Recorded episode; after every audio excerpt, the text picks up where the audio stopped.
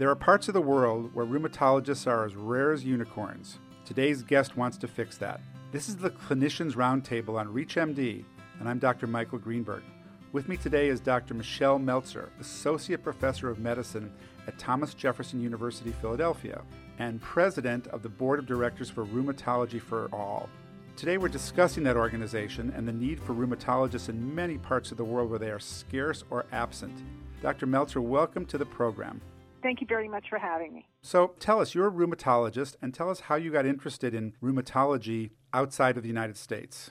So it all started when I had a midlife crisis and went back to school to get a master's of bioethics. And while I was there, there was an email for a fellowship in global health. I decided to just give a go for it. I got it and was sent to Ghana for a few weeks. And while I was in Ghana on a completely unrelated issue, I did notice that there were no rheumatologists at all. And in fact, I went to one of the largest medical schools there, and in the hospital, I couldn't even find a book of rheumatology. And when I came back, I started developing an interest, and then I was fortunate to hear through the rheumatologist about Ines Colmegna, who is a rheumatologist in Canada, and she had received a grant from ILAR to do continuing education in Kenya. And I contacted her, and it's a long story, but we started in Kenya and then went to Ethiopia.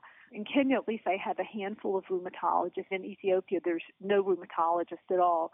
And we started working with a nephrologist, Dr. Yewondwossen, and he was just struck that he had no one to help him manage the patients with lupus and he was losing some of these young women, and others were on dialysis.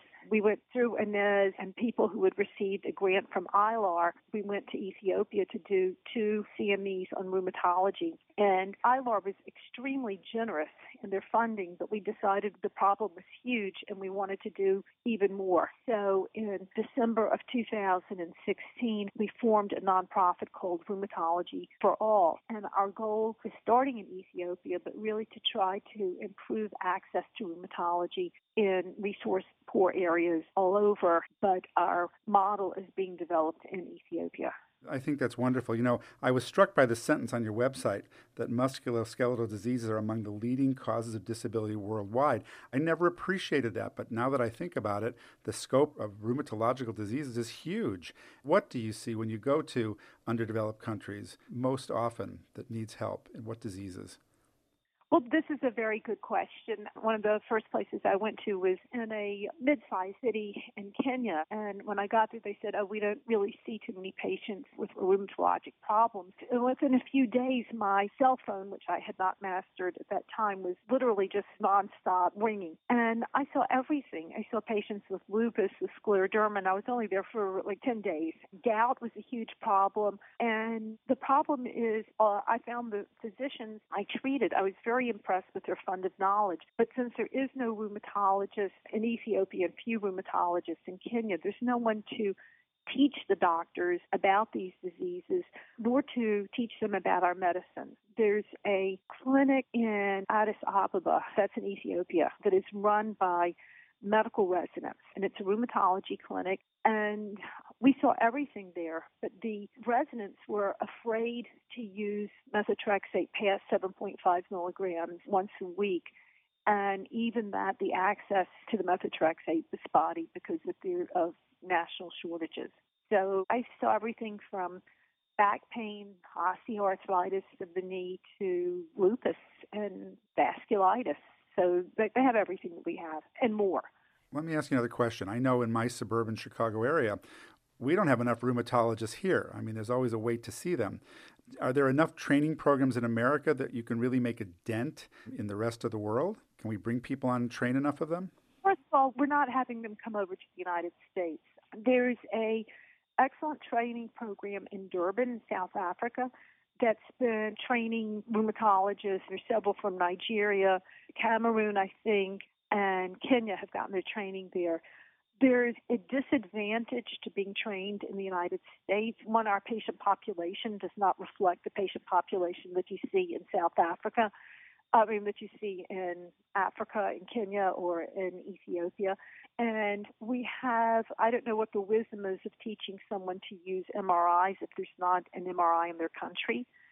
So it's more a different use of resources. Also, if someone comes to the United States, they have to have additional training because they can't come, they have to do their residency over again.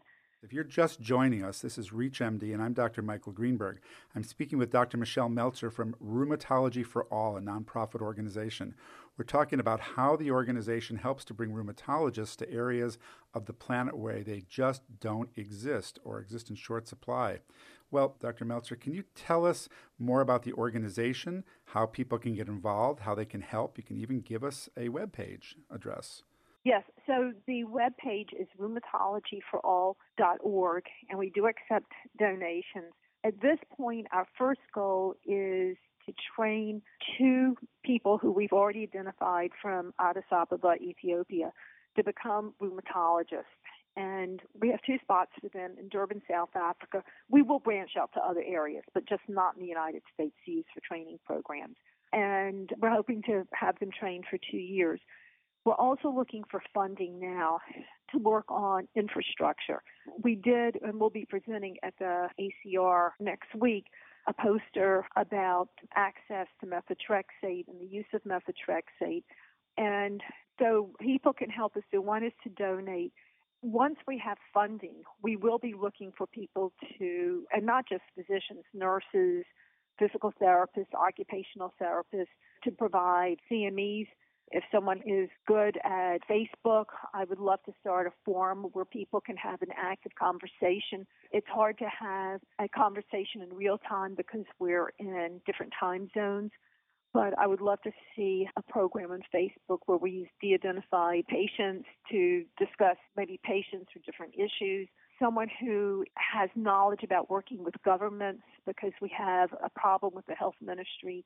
And this apparently is in other countries too, just getting access to drugs, letting them know that methotrexate and other drugs that we use are desperately needed and have to be given in a regular supply.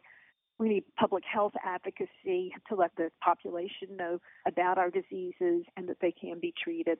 So there are many different levels of help that we'll accept. It sounds wonderful. And sounds like you're just in the beginning of the organization where you're in the getting initial funding and awareness, making people aware of this organization, which we hope this program will help do. If you could paint a picture of your organization 10 years down the road, what would that look like? 10 years down the road, I would love to have people on the ground, rheumatologists, and an infrastructure on the ground but I would also like to have a international program where we can help provide educational services.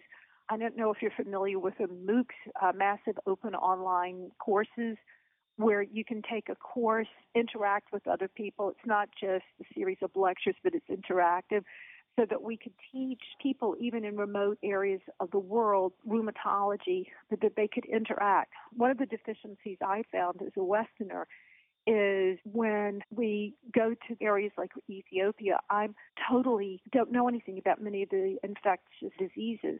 It turns out, for instance, in Ethiopia, that almost everyone has been exposed to schistosomiasis. So one of the questions we were asked is, is it okay to give methotrexate in someone who has schistosomiasis? Well, this hobby, I knew how to spell schistosomiasis, much less know anything else about it. So if we had a educational program where people in different countries could communicate, then they can share that information in ways that as a Westerner, I don't think I could provide it. So that that would be one of my. Now you have a professional organization with rheumatology, I'm sure, like we have with dermatology. Do they support this work? Right now, we have the answer is no. So the international organization ILAR, International League Against Rheumatism, does give grants, but right now, what I'm talking about, there's really no organization, and it's I've looked into it before. It is extremely expensive to do this right. There's all kinds of issues. I mean, this is you said, well, what would I envision it is accreditation. How do you do things like that? Malpractice. So I'm not sure that the American College of Rheumatology has ability or capacity to do this in an international level. Well, or at least to, to inform their members to increase awareness. Yes, We want to increase awareness. The American College of Rheumatology is very much of an international organization. I'm always love looking at everyone's name tags. And we get a small number of rheumatologists in Africa, but a fair number of them do come over to our meetings. And we are in contact with the current president of the African League Against Rheumatism. One of our board members is a past president of AFLAR. So, you know, we are working with the people who are over there right now. Well, it sounds like you're taking the concept of third world and throwing it out the window and saying this is one world and we need to help. That's exactly it. Is we are all one world, and the, the thing that we're learning is, especially with all these new infectious diseases, who better to teach us about it than someone, you know, like dengue fever, chikungunya. I mean, someone who's already knows about it. They can help us the same way that we can help them. But I think that's really the bottom line: is that we are all together. Uh, we look at lupus in the United States. Well, the you know how is it different? What's the epidemiology in other different parts of the world? One of the things that we're encouraging to the two trainees is we want them to have the ability to do epidemiologic studies and to gather information. And this is why we want them to have two years and not one year of training. Great. You know, as Thoreau said about your organization, it doesn't matter where you are at any particular point in time, it's in which direction you're heading. So, my thanks to our guest, Dr. Michelle Meltzer. We've been discussing Rheumatology for All, an organization bringing the specialty to areas where it is not currently found. Dr. Meltzer, it was great having you on the program. Oh, it's been a real pleasure. Thank you so much. To download this podcast and others in this series, please visit ReachMD.com or download the ReachMD app. We welcome you to share, like, and comment on this podcast. I'm your host, Dr. Michael Greenberg, and this is ReachMD, inviting you to be part of the knowledge. Thank you for joining us.